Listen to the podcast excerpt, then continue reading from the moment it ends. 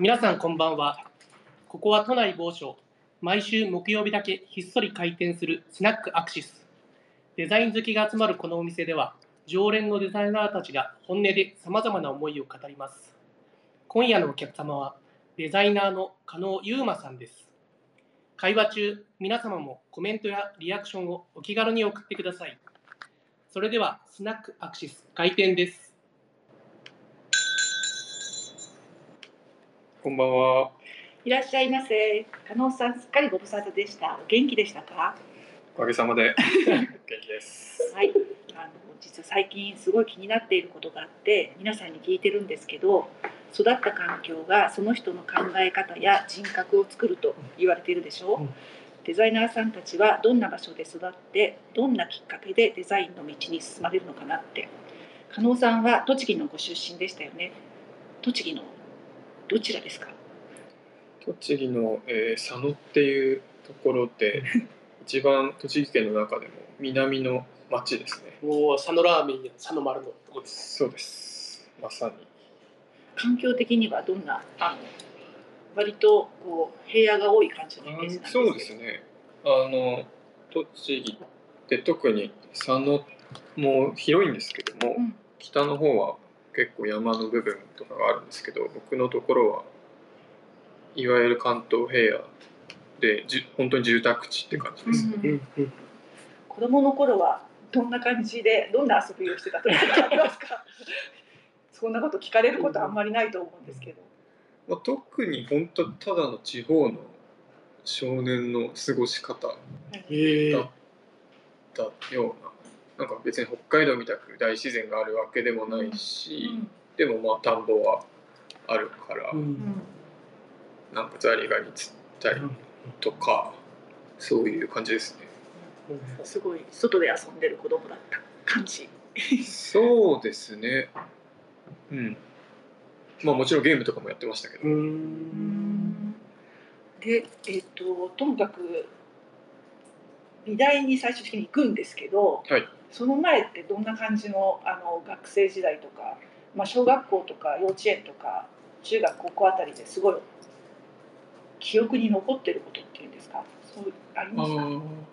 えーっと幼稚園が母親がもともと幼稚園の先生で。おですか。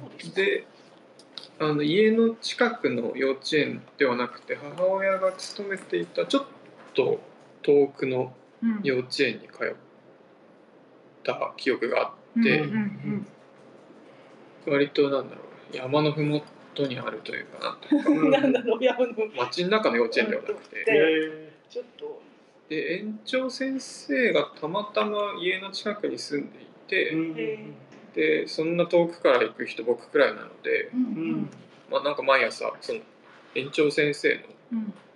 車で一緒にもうスペシャル リップタイプですね。で園長先生がおしゃれな方でおしゃれっていうかワーゲンバスとかでしたあのお古いおすごいかっこいい。すごいその記憶はありますねおしゃれじゃないですか。ええなんかちょっとそこの幼稚園は普通の幼稚園と違う感じだっちょったんですかね。とそうですねやっぱり釜峠の釜とかもあったりえー、わかる。その園長先生的な趣味ももちろんあると思うんですけど、ううん。ちょっと面白い感じのうんまあそれはなかなかそうですね貴重な体験。栃木はやっぱり焼き物有名ですもんね。まあそういう流れもあって窯があったんですか？いやー そういうわけでもなく。でもまあなんだろう本当裸足で遊んだりうんとかそういうのをどんどんやるような幼稚園だったと思いますね。えうんそれからそれからで小学校は普 通のいわゆる家自宅から一番近い小学校でで、で普通に過ごしましたけど、うん。どうかあれです。今までのその学校で言ったら小学校が一番楽しかったですね。えな。ー、特に小学6年生とかがもう自分の中で黄金期で。うん黄金期。どういうことですか？何やっても楽しくてなんだろ何やってる。クラスも楽しいし。うん。まあ特になんだろうみんなで先生もすごい今でもお付き合いがあるすごいお世話になってて、へでな何でもどんどんチャレンジしていくようなうん。雰囲気のクラスだったので,、で金ちゃんの仮装大賞とか にい。も応募してえー、すごい。で結局出なかったんですけど、はい。日テレまで最終審査にはいそれはすごい。でクラスみんな40人でバス乗っへて日テレまで行ってなんかプロデューサーかなんかの前でネタやって普通に落ちたんですけどーうん何やったんですか。なんか遠足で鎌倉の大仏とかうんやっぱ栃木から行って、なんか大仏のネタ大仏のネタ？でしたねえー、でもいい先生ですね。なんか。そうなんですよみんなで一致団結して。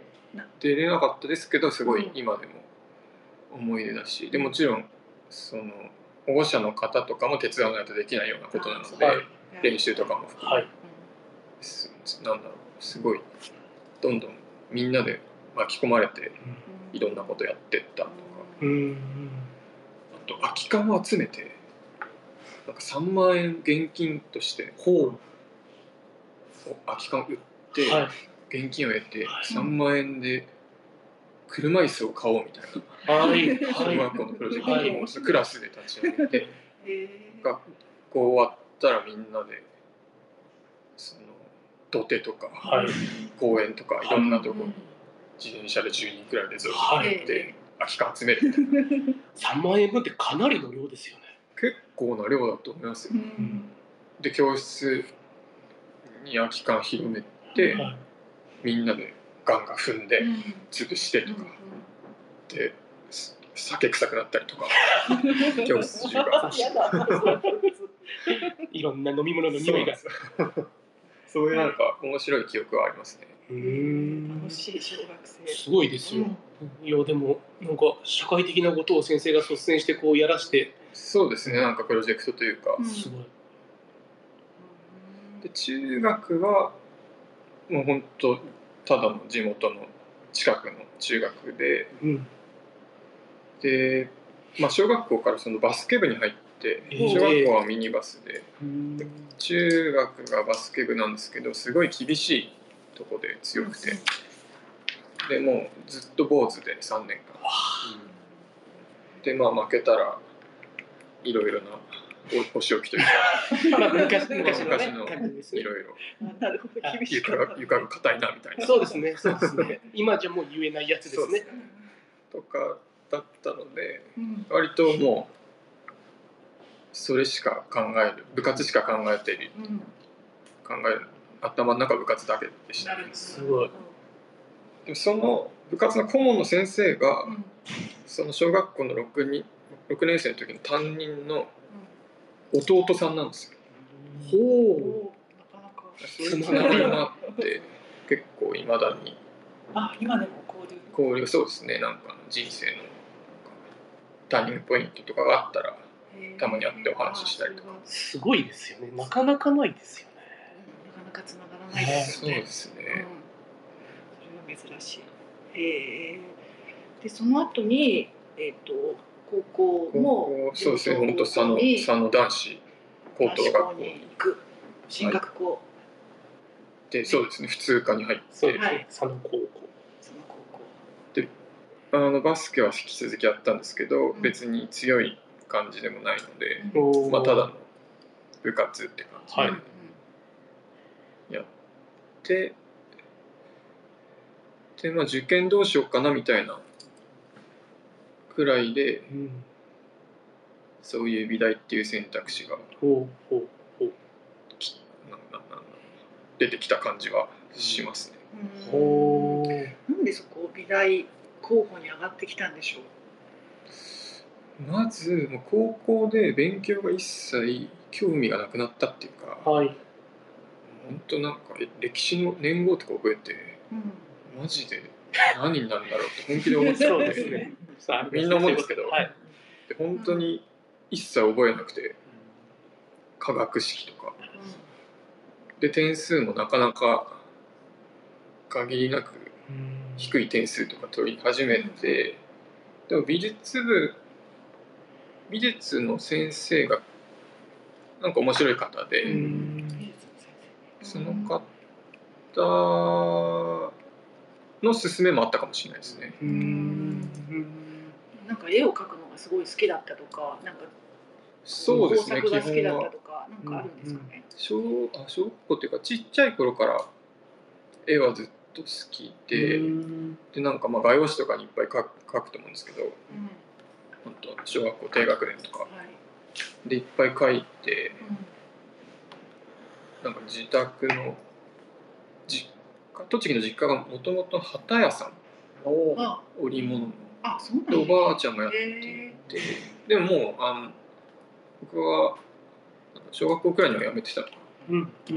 でその旗屋さん旗の織り機とかが置いてあった場所がスペースがそれなりにあったのでそこにいっぱい絵を吊るしてなんか展覧会っぽくやってくれたりとか。へえ、あ、お家の中で、お家の中っていうかそののところで、まあ誰が見見家族が近所の人とか。にも見せちゃう。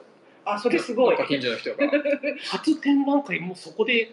なんかそういう記憶あります。えー、じゃあ何書いてたんですかね、そのいっぱい書いてたの。でも普通の新幹線とかで。普通のでただ本当に記憶に残ってるのはまあそれなりのスペースがあってえいろいろ書き溜めたやつをうん。やってたんですけどなんかスペースが埋まんなくて書かなきゃって思って書いた記憶が何枚かあって、それいくつの時ですか？いや覚えてないですけど結小構ちっちゃいでしょ？でしょ。うんであなんかいまだにそれ覚えてて本質的ではないなと思いました。スペースを埋めるためにそれっぽいなんか確か新幹線と富士山みたいな絵を描いた記憶があってそれがだから楽しくて描いてるっていうよりかはスペースを埋めるための絵なので。それはなんかあこれはダメなマインドなんだなっていうのはいまだにすごい記憶にある。中堅作家の感覚みたいな。す。ごいそれは覚えてますえーそんな昔からそんなことをなんで思ったんだろう子供がそう思って面白い。すごいえーそこの旗屋さんのところっていうのは何織りとか銘線とかっていう。えー、でも全然わかんないですもう僕が生まれるもしかしたら前とか生まれた生まれる直後とか前とかにももうやめちゃってたかもしれないです、うん。でもなんかそこがやっぱり遊び場にはなってたので、うん。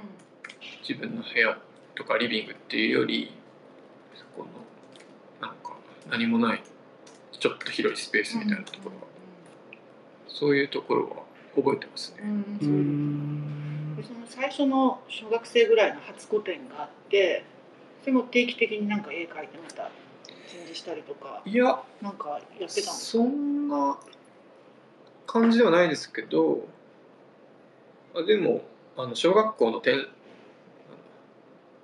写生会みたはいいなはいやつとかは、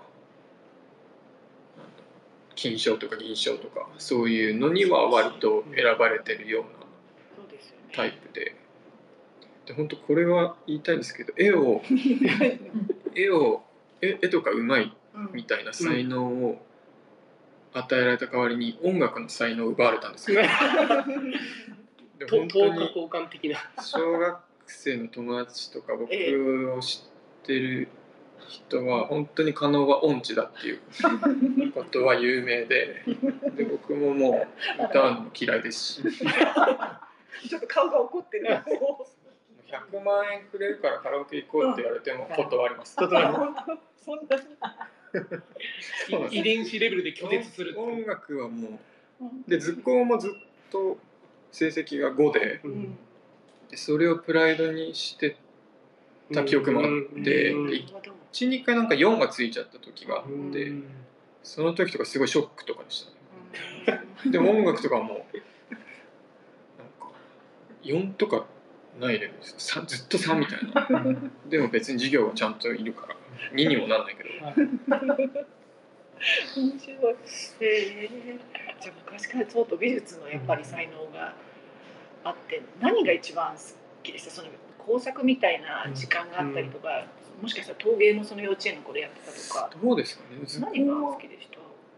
全般好きでしたね。うん。なんなんでもで高校もあの授業で美術か音楽かみたいな選択があるんですけど、うんもう一瞬で美術選択して、で高校だとなんかちょっと高度なテクニックっていうかコラージュの授業があったりとか、なんか模写があったりとかみたいな。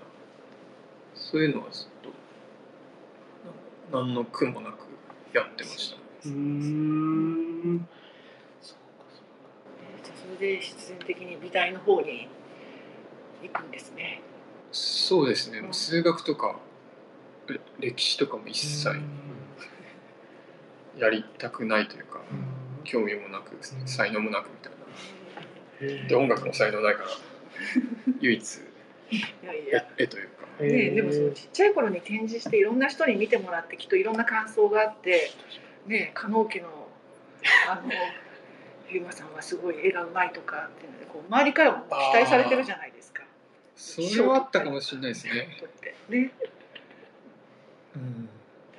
たまにたまに母親がちょろって修正とかしてましたけど。マジで。外に見せるからですか？うんななんでなんなんか。そうですね。NG ワードでしたね。やめときましょう。NG ワードそうそう。それでえっ、とじゃあ大学の話に行っちゃおうかな。いいですか？あいいですよ。で造形大に。うん。そういかがですかそうですね。まあ普通にあの大体受けて受験は。うん。で大学あ高校3年の夏くらいに美大に行こうってうんううん。ん決心してでちょっとデッサンとかそういう準備期間とかも美大って必要なんで。ですよね。でいろいろあの地元の佐野の画塾みたいなところはにもう基本的には行っ。てであと夏休みとかいわゆる東京の美術の予備校とかに夏期講習夏季講習東京に出てたんですね。でで1回だけ行きましたね。で、まあ、めちゃめちゃあの浪人生とかもいるそうしですね。ごいいます上手くてもんね。うん。あもう全然無理と思ってそれ以来行かなかったんですけどえちなちなみにどこに行きました？東京の。新美ですね。新美ですか？すごい人数多いですもんね。す怖かったです。怖かったですよね。本当栃木から出てきて。そうですよね。で新美の常に通ってる人は大きい教室ではい地方から出てきた夏期講師だけの人はなんか狭い小さい教室だったんですよ。あそんな感じ。なんだこれと思って。なんかもうそれ以来い 何予備校ってやつに行かなかったですよ。そうですか。あ実家帰られて？であの地元の画塾は行ってたので。で、えーそれこそ、えー、玉火むさび造形はい。受けて、で玉火むさびは普通に落ちて、はい。で造形の室内建築専攻が受かったので、うん。そこにそのまんまって感じです。おー。ちなみにあの玉火むさびはあのどこの科で受けられてるんですか玉火むさびは一通り受けたって感じですね。あ。もうグラフィックとグラフィックあでもグラフィックかな？あと基礎デと基か。礎でとか当時深澤直人さんがはい。うん。着にむさびにされてその時ですか。少し経った後くらいでうん基礎デがどうやらいいらしいぞみたいな情報とか。あそうですねじゃあお聞きしてるとその時はあの要は室内建築インテリアみたいなところにこう決まってたわけではなかったってことですね。これやりたいことが。あそうですね。完全にインテリアやりたいとかで入った感じではないです。そうなんですね。全然何も知らなかったです。ねで大学時代は何を主にやってた感じですか？大学時代は割と真面目な方でうん。ちゃんと課題もちゃんとやるみたいな感じでしたね。でもなんか苦苦ではなかったのでものを作ることはまあそはい。もそもそも。うんうんそれなりにいろいろ作ってったなっていう。大学12年の頃は特に。うん結構工房に入り浸ってる感じでした。そうですね。割と提出前とかはなんかし閉められちゃうじゃないですか。そうですね。黄金の扉を。うん。うまく電源コードだけドアの隙間を這わせといて 廊下に今度引っ張り出してとかそうですね。やってましたね。なんか美大とかって結構安全面とかそういうところもあるので、夜になると結構ちゃんと閉めたりしちゃうんですよね。ですよね。それであの沖沖先生のとこですね。沖。あそうですね。ゼミが。ゼミがはい。天理さんのとこ倉俣事務所のそうです出身の。うん多分その頃大学34年くらいでいろんな倉俣史郎うんとかもっとそれよりも下の世代のデザイナーとかをようやく知るようになってきたなって感じですかね。図書館とかすごい行ってましたね毎日ああそう雑誌。とか見たりめそれはすごいですね。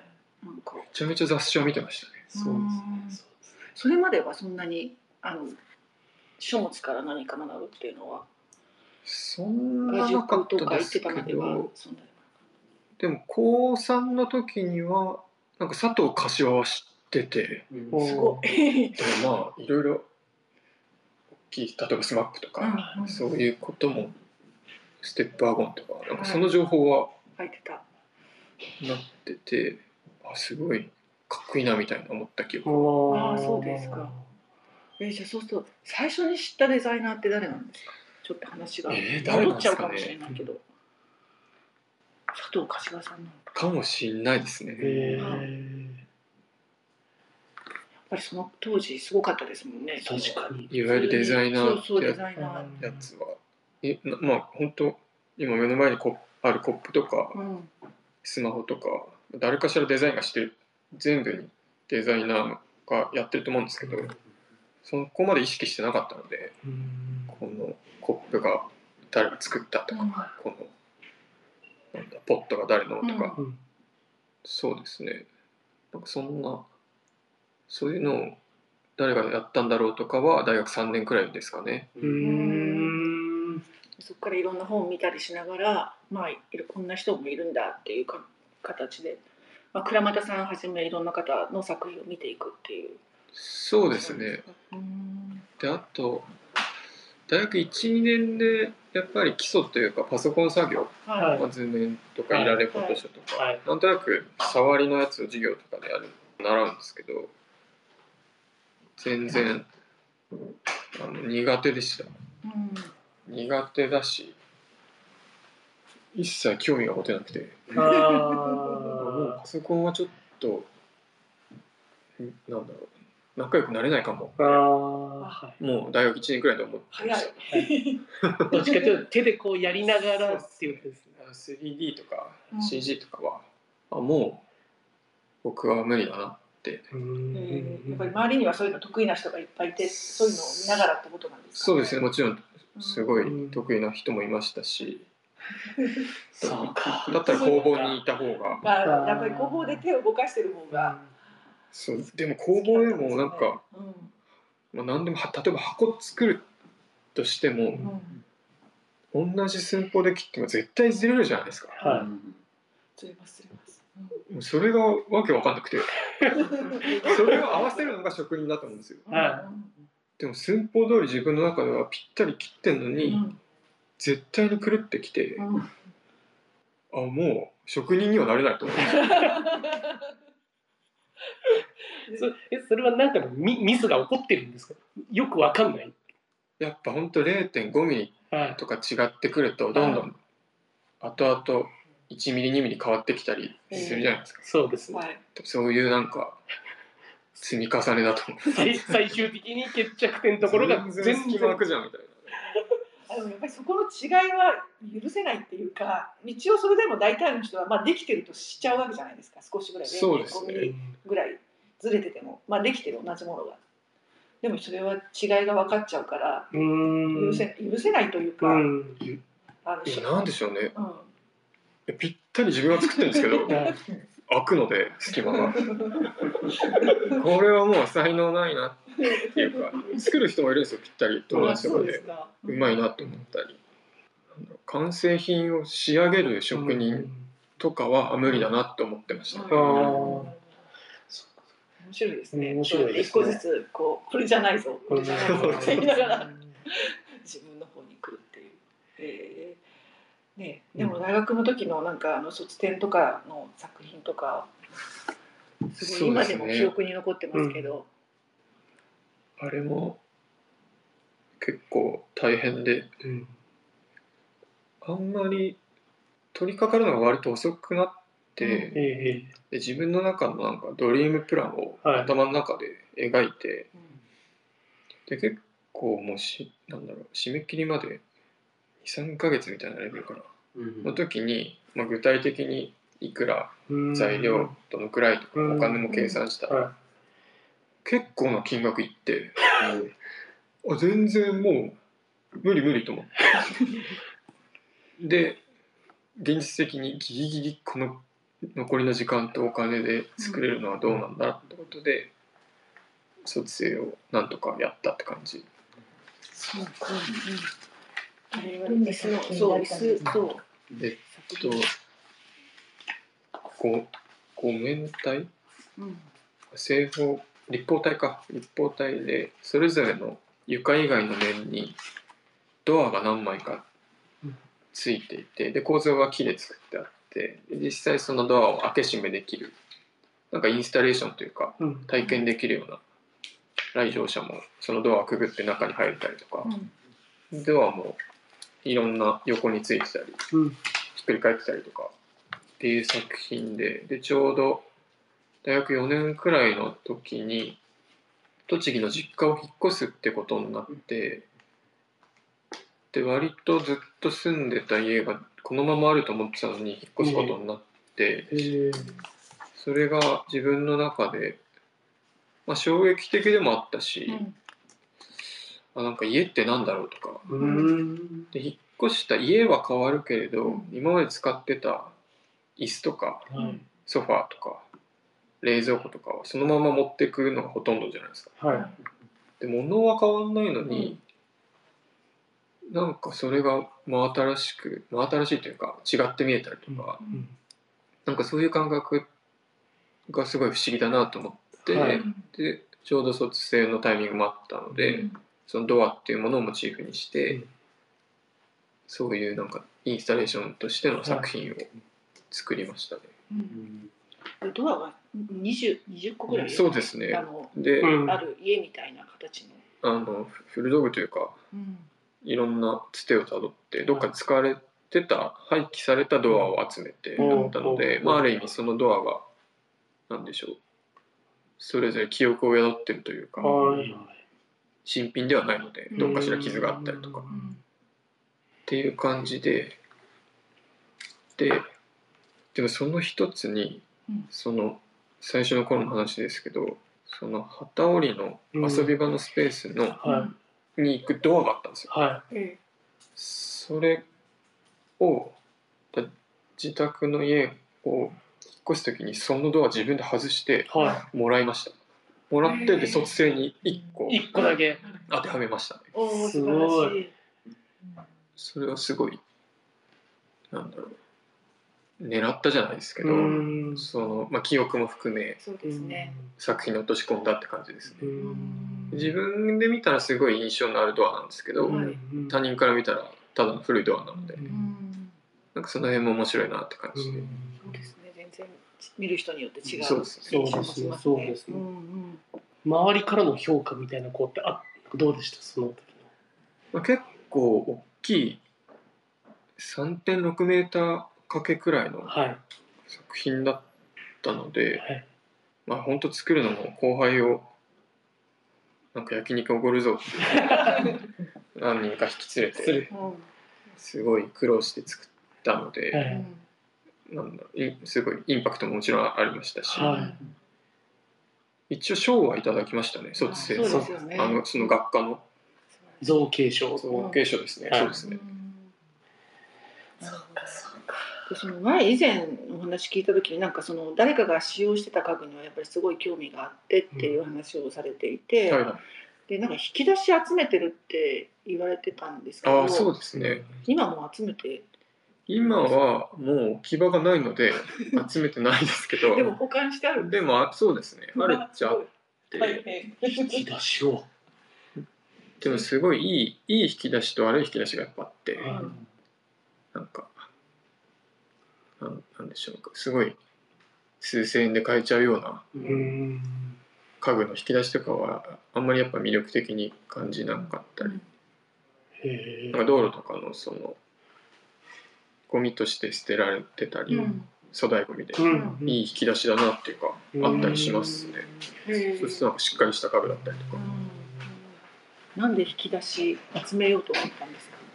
そもそも。でもやっぱり引き出しとかドアとか、うん。まあ、椅子とかもそうですけどやっぱりいろんな分野でモチーフにはなってるので、ううん。ん例えばドローグが引き出しはい。のあのまとめたような家具とか、はい。はアーティストとかも誰だっけな。塩田千春さんかいながドアとか。あそうですね。あそうそういう。ドローグってのはドローグデザインですあそうです。はい。そういうなんかモチーフにはなっててなんか僕もそういうのに惹かれましたし、うん。なんかいつか使えるんじゃないかなって感じで持ってたりはしてましたけどね。なんかドアとか引き出しとかってなんか同じような共通点感じますよね。なんかこう見えてる景色から引くと違うものがこう見えてくるというかなんていうか。そうですね。なんか家具本体ではないんですけど、うん。すごい重要なあるモチーフにうん。というか行為行為も含めドアをくぐるとか、うん引き出しを開けるとか、はい。で倉俣さんももちろんモチーフにしてたりしますし、はい。違う次元をこう開くみたいななんか そういうなんか意味合いがドラえもんもそうドラえもんそうですよね。なんかそんな感じますねなんか。えー。確かに確かなるほど。で、学生時代が、あれでしたっけ、東日本が。あそうですあねるんでそあでそその卒生は無事に12月とかに住んに、で、うん、で卒業式？はい。とか学位授与式みたいな。のはい。はい。が来る前に東日本大震災が起きて、起きてしまってうんで学外展もなかなかできなかったり、まあ、普通にうん。どどこもそうだったんですけど、で造形大の卒業式がなくてうんそのまんまなんか友達とかにも特に会えずうにうん。ん野に放たれたというか、無に放たれた。社会人になっちゃったっていう。かであの就職とか一切しないタイプだったので、うん。どっかじゃあ4月1日から入社しましたとかではなかったので、はい。はい。もう全然それは最初から考えてなかったんですね。そうですね。すごい。それもすごい。そうなんです。い今もう正解かなんかわかんないいやですね。正解だと思います。けど。なんそかのその時不安みたいのはなかったですか？不安はないですね。なかったんです怖いもんだと思うんですけど。今となっては。すごいですよね。はい。なんか就職する人もいるわけじゃないですか。中には。いやそうですよ。普通に。そっちの方が多いですよね、うん。やっぱり。そうですよ。もちろカーに入りんそうです。ましたとか、はい。いろんな。うん、いいハウスになりますとか。いろんなアトリエにいわゆる別にデザインの道でもなくても、うん。いろんな方向にははい。みんな友達は。うん。い行きましたね。うん。でその時ご家族とかも何も言われなかったですか？就職しないのか？みたいな。確かそんなことはないんですか何にも言われてないですね。になかなかすごいですね。なんかそれは。あなんかでもあ 言われてないですけどうん。中学までは、うん。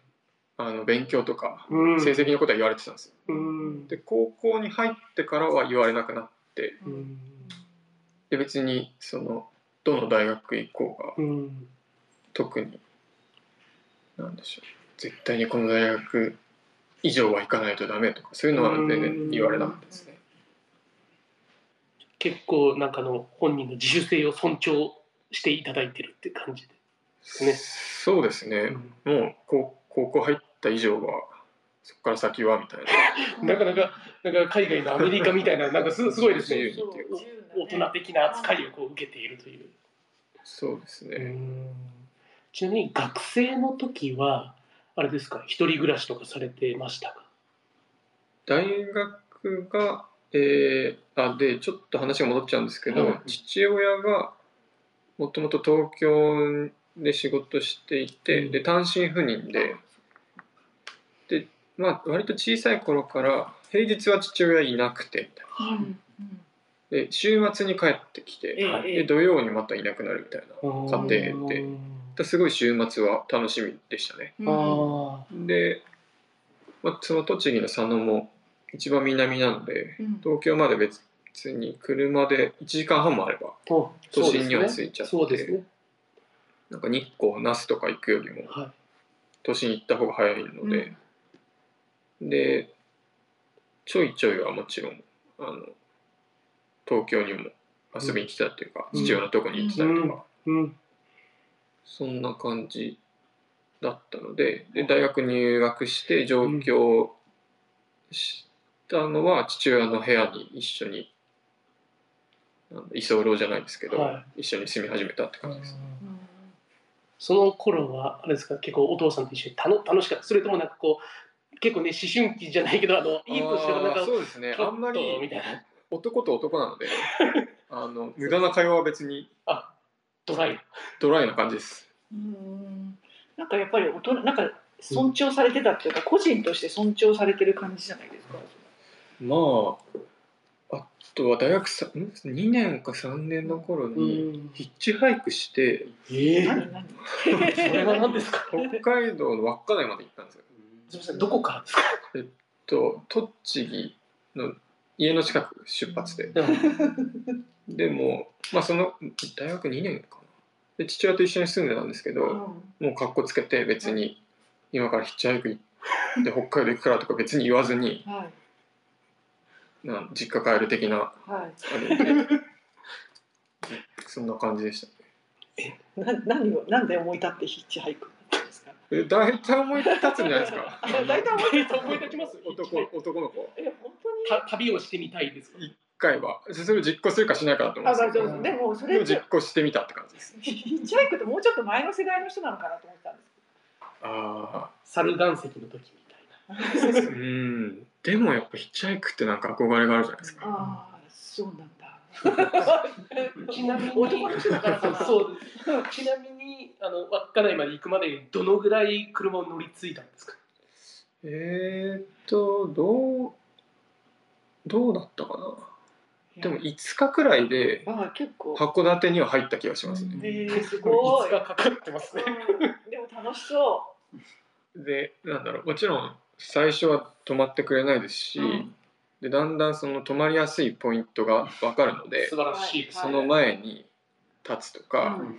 信号があるドライバー止ま信号で止まってるあドライバーから見やすい位置に立つとか、はそういう立つポイントは全然分かるようにないそうなんかある意味こうランドスケープ学んでるような感じありますね。立ち方とかいろいろあるんですか？でトラックとかは乗せてくれないんですよ、ああーもし事故とかしちゃったありとかそういう問題もあるんでほとんどは一般の乗用車が多かったですねなんか乗せてくれる人の傾向とかっていうのもあるんですか？なんか車種で大体わかる。いやーでも乗せてくれなくてもなんか1,000円くれるだけの人がいたり、へー優しい4買ってくれる人がいたりとか、はい。優しいですね。そうですねうん。途中雨の日とかそのなんか厳しい自然環境の日とかはないんですか？あでも基本野宿なので。うん。あそうです。もう寝袋で。でもまあ寝やすいポイントとか。うん人目につかないポイントとかその都度探して。最初に行った時に最終到達地点どこにされてたんですか？それ。稚内のもあの宗谷岬ですあねもうそこは決めていった、はい。で帰ってくるっていうか。まあ栃木に。うん。そうですね。あすごい。帰りもヒッチハイク帰りもヒッチハイクです北海道内はあの電車でしたね。青春18期か。うん。な函館からは。北海道内も厳しいですか？ヒッチハイク北海道内はちょっと遠すぎて効率悪いなと。思って効率が突然効率を求めたんですよそこから。なんか一緒に乗る時間も長いし。なんか嫌だなと思って。突然合理性をなんか求め始めた。急に嫌だな。ってなんなんだ本州はもう普通うのん。車が楽しいなと思った。んですうん。え時期はどのぐらい？夏休みですね。夏休みですか？はい。大学の。北海道でもまあ危なくはないですね。そうですね。熊が出るぐらいかな、うん。北海道函館青森からフェリーで函館入って、えでそこからなんか北海道に住んでた高校の友達とかがいてうん。はい旭川とかなんかその辺かな、はい。うん。はいでそこまで電車とかで行ってえで止めさせてもらってまたそこから電車で稚内とかだったので、うん。北海道内の記憶はあんまなくて電車移動しか。やっぱりなんとなく苦労してうん。車止めた方が記憶に残る感じですね。そうですね。うんすごいあのなんでしょううまい棒はあはい。を扱ってる会社なのか何なのかわかんないけど営業の方が乗せてくれて うまい棒のあのでかいパックはい。何十個も入ってる。あれもらったりとか。えーすごい。茨茨城のリスカっていう会社でしたよねかなわかんないですけど。はそれなんかでも青森とかでもらった記憶がありますね。あ面白い。貴重な体い験貴重な体験間違い人生で一番うまい棒を食う時かもしれないですすごい食料になるのでちゃんとカロリーがねありますよねえヒッチハイクって普通帰るのヒッチハイクで帰るもんなんですか？なんか確かに。いやどうなん帰ですかね。りはなんか電車で帰ってそうなイメージを勝手に持ってたんですけど行くまでがこうそうです目的は達成したそうなん達成されたみたいな。ねすごいですよね、うん。帰りもヒッチハイクでしたね。で戻ってきて成し遂げたぞっていう感じなんですかそうですね。なまあまあ大体もう格好つけるために行ってたようなもんなので。あそうだよ え。別に何にも行ったところで何にも見つからなかったですけど。そそれは最初一人で行ってるんですよね。あ一人ですもちろん。はい。それ帰ってきて友達と俺行ってきたんだみたいな自慢みたいな。まあ一瞬ひそれとヒーローになれるので 一瞬っていうか1ヶ月くらいは多分あ本当ですか。ヒーロー。でで大体いい思い出になるのでこういう今も喋れるし、そうですねそうですね。ね、ネタ作りじゃないですけどね。いやああるようであんまないと思いますよ。あんまないと思いますね体験としてうんあんまりね。もう少ないですけどね。そうですねうん。そうですね。貴重な体験ですね、特にトラブルなかったんですか？何も。特に。なんかカツアゲされそうになったみた。いな特にないですね。ない。うん。日本は安全ですね。安全でしたね。うん。そうですね。えそれが？大学僕2年。二年の時。かなでさっきちょっと東日本があって就職はしなかったと。はい。あのアーティストの鈴木さんのところにアシスタントに行くのは卒業したえあと大学三年の大学三年頃に鈴木康弘さんがもともと造形大の出身なので、うん。はいで講師ではなかったんですけど特別授業みたいな形で1回だけあの講義しにうん来たタイミングがあって、僕がそれを普通に聞いてはい。で鈴木さん自身も大きいプロジェクトの展示の前だったので、ええお手伝い募集ってことで、でなんでしょう。みみんな含め募集してて、で何人かお手伝いしますみたいな。ボランティアですか？アルバイト。ボランティアだったかな。うー。んあの他の大学の人も行ったりあして。そうなんですね、はい。それで初めて手伝うようになって、でまあその展示は終わったらもう大体そこで解散なんですけど、はい。僕はなんか面白いなと思ってうん。残って大学3年4年って手伝い続けて、うん。でまああの自分の卒生とかもあった時は手伝えなかったりしはしたんですけどで関係性は続いててで大学卒業後はもう正式なアシスタントになりたいなと思ってます。まあもちろんそれで就職もしなかったんですけど。うん何年くらいアシスタントされてたんですか？そんな長くそんな短いですよね。1年くらい。あそのぐらいですか。そうですね。卒卒業後は。卒業後は。はい。うんそうでもその1年が結構ギュッとした感じですね。ギュッとしてましたね。いっぱい展あの覧会そうですね。で大きいあの展覧会の前だったので、うんでかなり準備ももちろん大変ですし、はい。うん。僕しかいなかったのであそうなんですね。鈴木さんと僕だったのでお金指定関係みたいな基本は常にフルタイムでというかはいフルタイムっていう概念がもはやなかったんですねもうもうずーっと一緒に生き続ける。家族。作品作り続けるみたいそうですね展示に向けて。なはいえでもすぐ2012年にはもうそうですね独立されてらっしゃいますもんね。うん。そうですね、うん。で、えなんか独立のー、あでそもそうんもはい。大学4年くらいはアーティストになりたかったんですよ。肩書きとしては、そうですね。そうなんですか。そうなんですなのでまあそのアーティストのアシスタントにもなったし。はい。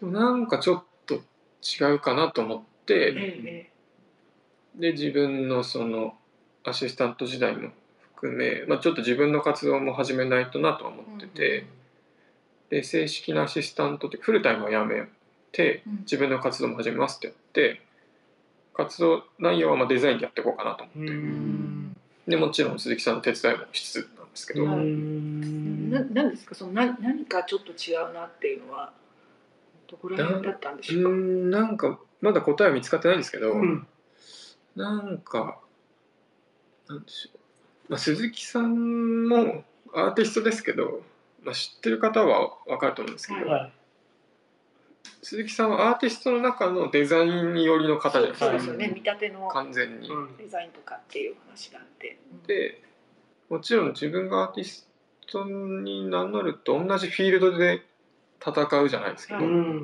それもなんか違うなと思って、うん。で僕はデザインっていうフィールドの方がうん。なんかやれそうだなとは思って。でもいわゆるあのなんでしょうどこで経験もしてないのでデザイン事務所で働いたりとか、はい。探り探りなんですけど、うはい。ええでそういうのがあって今の作風とかにもつながってるうんのかなと思いますね。うん。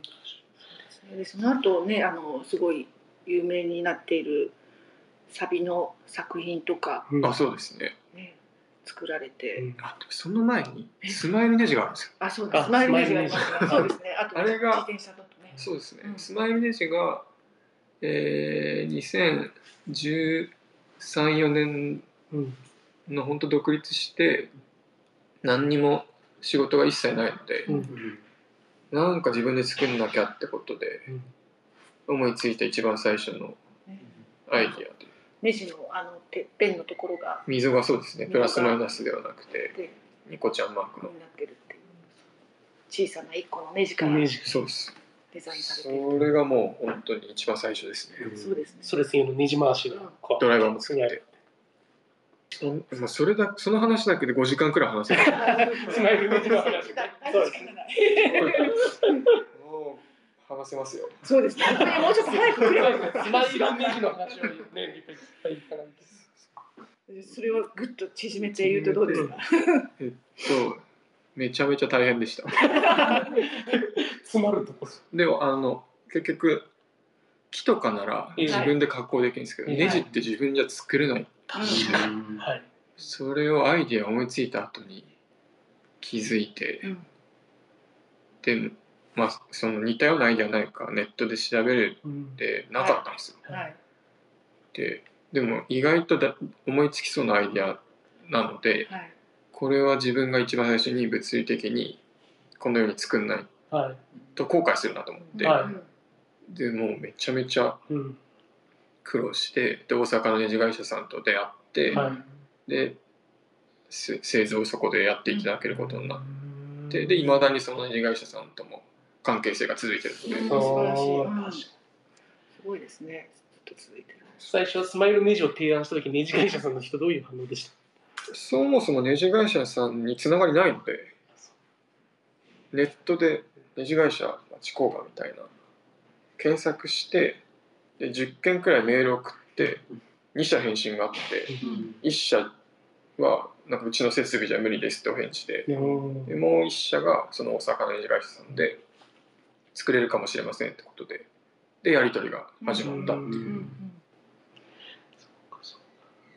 ちょっと短くまとそめていうそうそうそうただきましたちょっとネジで5時間いけるっていう話でしたからちょっとつまんでいただいて。すいませんって感じです。でもまあその当時はある程度すごいいろんな海外も含めいろんなメディアに取り上げていただいて、なんかネジの人みたいなネジの人認識はされたかなっていう記憶がありますね。そうですね。でそうそれで自転車のスタンドもあってでその後ですか？あのササビそうですね。が。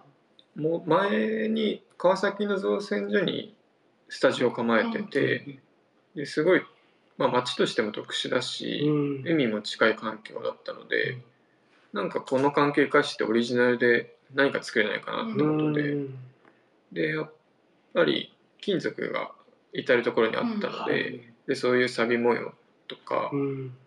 あと街としてもまあ言い方ですけど綺麗な街ではなかったので、うん。特に海海側の方は。はい。でそういう壁とかはい。シャッターとかが錆びてるのを見て、はい。すごい綺麗だなと思って、はいでただ錆ってすごい嫌われ者ではい。変化してしまうし触ると汚れるしってことで。でプロダクトになかなか落とし込みづらいしはい。悪者の存在なんですけど、はい。でサビをモチーフにしたのを決めてでいろいろ実験してうん。アクリルを転写できるっていう技法を見つけすて、うんでもいまだにすごい。作ってるって感じですね。うんすごいですよね。そのアクリル樹脂に転写する技術をオリジナルで開発してすごいですやってるってそうでことですすね。ね。それも5時間いけます。5時間ですよね。で多分最新作のほらあのフォレストあ、木のやつですか？木の木のもだって自分で技術そうですね。開発してやってますよね。木のも。それぞれ5時間5時間いけ5ます。時 間全部5時間コースですね。そうそう。なんかこう自分で手を動かしながらそうですね、もう本で当に。技術開発しているっていう、手探りでうん。やりながら、でもうほんいつだったっけな、ここ、なんだろう、まあ、なんでしょう、全部基本的に自主プロジェクトで進めてて、はい。というのも、今年の4月で独立して10年になったんですけど、本当にこの10年間、マジでうん仕事なくて、ちょいちょいあったんですけど、うん。それだけで生活できるってわけじゃ全くなかったので。ですね。でっていうのもなんでしょう。まあ年齢ももちろんあると思うんですけど技術も一切なくてえはい。パソコンスキルがあるとかはい。そういうのではなかったので、まあ、本当手を動かしてうん。とにかく何か作るみたいな。うんでなんとなくそういうのがいろいろ発表できるようになってきてって感じですね。でもここ1年くらい12年前にようやくそれまではその 3D できないとかはい。パソコン作業落とし入れがとかはい。やんなくちゃダメだって思ってたんですけど、はい。デザイナーなら。でもある時から、うん。あもう一切やらないって思いました。振り切り方がすごいですね。まあプロジェクトもいろいろやるようになっていろんな方とはい。チーム組むようになったりとか、でもちろんいろんな分野が得意な方がうん。うん 3D が得意とか、は図面描けるとか、はで別に自分がやんなくてもうん。優れた人に任せればいいなと思って。うですね。でも一切うん。3D やんなきゃとか勉強しなきゃっていうのは本当に1ミリも思わなくなりました、いやこれはでもあれですね。イラストレーターフォトショップが得意じゃない人でもなれるっていううん。素晴らしいくらでもなんかなりますねそ本当に大学1年のスキルで止まってます。ちなやみにその時のアウトプットをまあ作っていただく時のその要は伝え方っていうのはスケッチなんですか？基本はもうスケッチですね。スケッチ。あとまあ頑張っていられみたいな。いられちょっと頑張るんですちょっとなんか直線とかはいられうんとか。なん。かいいですね手書きのスケッチでやられてるっていうまあなんか伝わりやすいかどうかわかんないですけど、のはい。まあ、伝わればうん。結果いいのであうんうん。そうですね。すごい。でそういう加工の協力会社さんとかもすごい、はい。なんでしょう関係性気づかないとはただ図面だけじゃそもそも図面がないのではい。そういうなんか関係づくりからって感じであと模型モックアップで作るとかはいそういう伝え方が多いですね。すごいのが倉俣イズムを感じました私。倉俣さんもスケッチねこうあーまあララフな感じでやって伝えてたので。そうですね。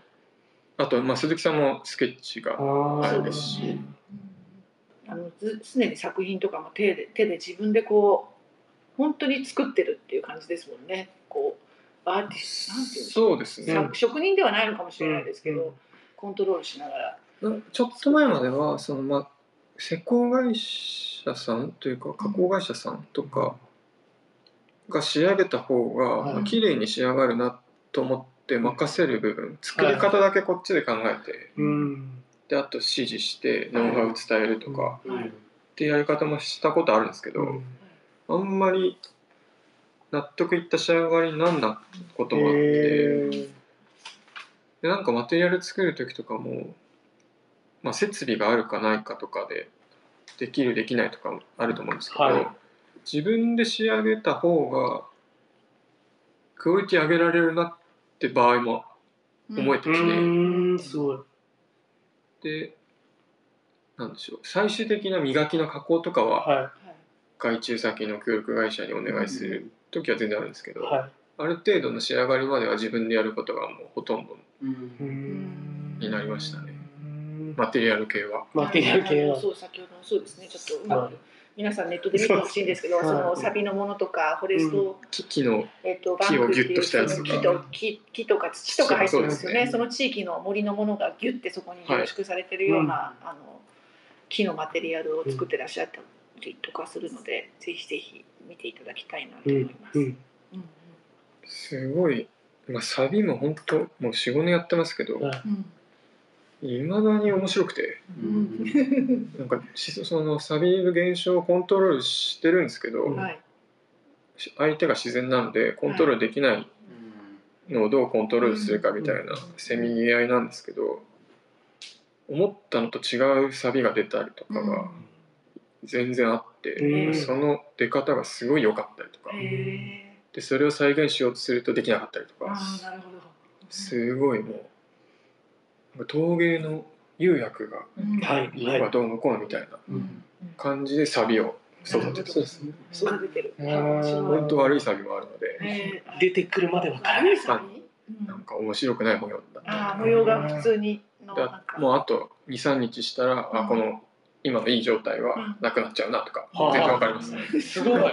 さサビマスターサビサビコントロールできるってすごいですねまあアクリル転写した時に一番よく見えるうん旬がわかります。ね鉄板。すごい。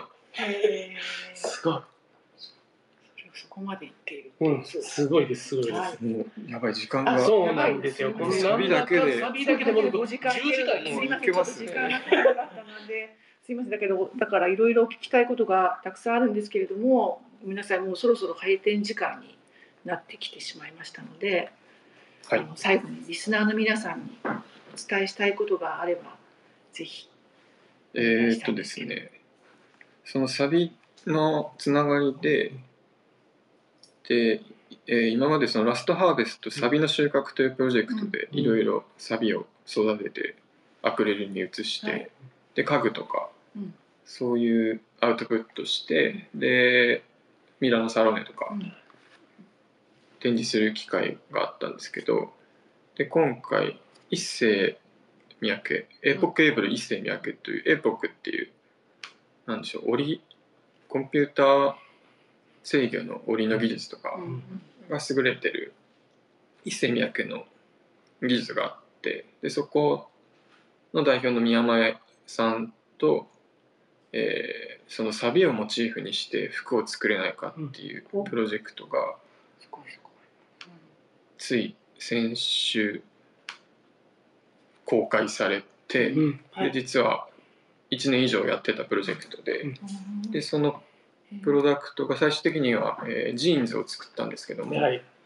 テキスタイルからオリジナルで作ってでプロセスも完全オリジナルでやってかなり特殊なあのデザインの方法なんですけども、うん。でそれがようやく7月1日に発売でで同時に、えー、伊勢宮家京都の蔵っていう展示スペースではい。そのプロセスをお披露目するお披露目お伝えする展示も7月1日からうん26とかうん。まであっ7月はいてでそれとは別でエーポックの青山の東京の青山のお店でも、そのオリジナルの原、はい。アクリルの原版が見えたりとかテキスタイルも見れる展示がそっちはあれですね南青山のフロムファーストの中のお店ですね。はい。同時にスタートします。うん。うん。楽しみです。で楽しみですね。ラストハーベストの家具シリーズもはい。店舗内にいくつか置く予定で、あそうですか。それも国内未発表とか新作もうん大体新作なのではい。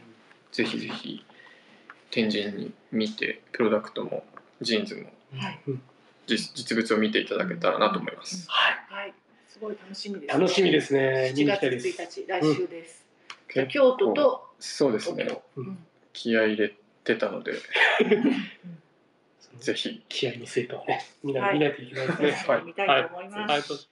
はい、はい、それではあの名残惜しいんですけれども、なんですね。名残惜しいんですが。い続きやはまたですね。という感じで、ちょちょっともう語り足りないでしょうか。最後の方結構スパークしてきて。そうそうそう完全に不完全燃焼あ、マジですか？じゃあパート2を。パート2やりましょうパート2をと別日に来店したいです。はい、じゃあまた別にあの別日やお呼びしますので、はいぜひこの続きのお時間を、はい、はい、よろしくお願いします。すいません、今日はありがとうございました。はありがとうございました。はいではでは、ま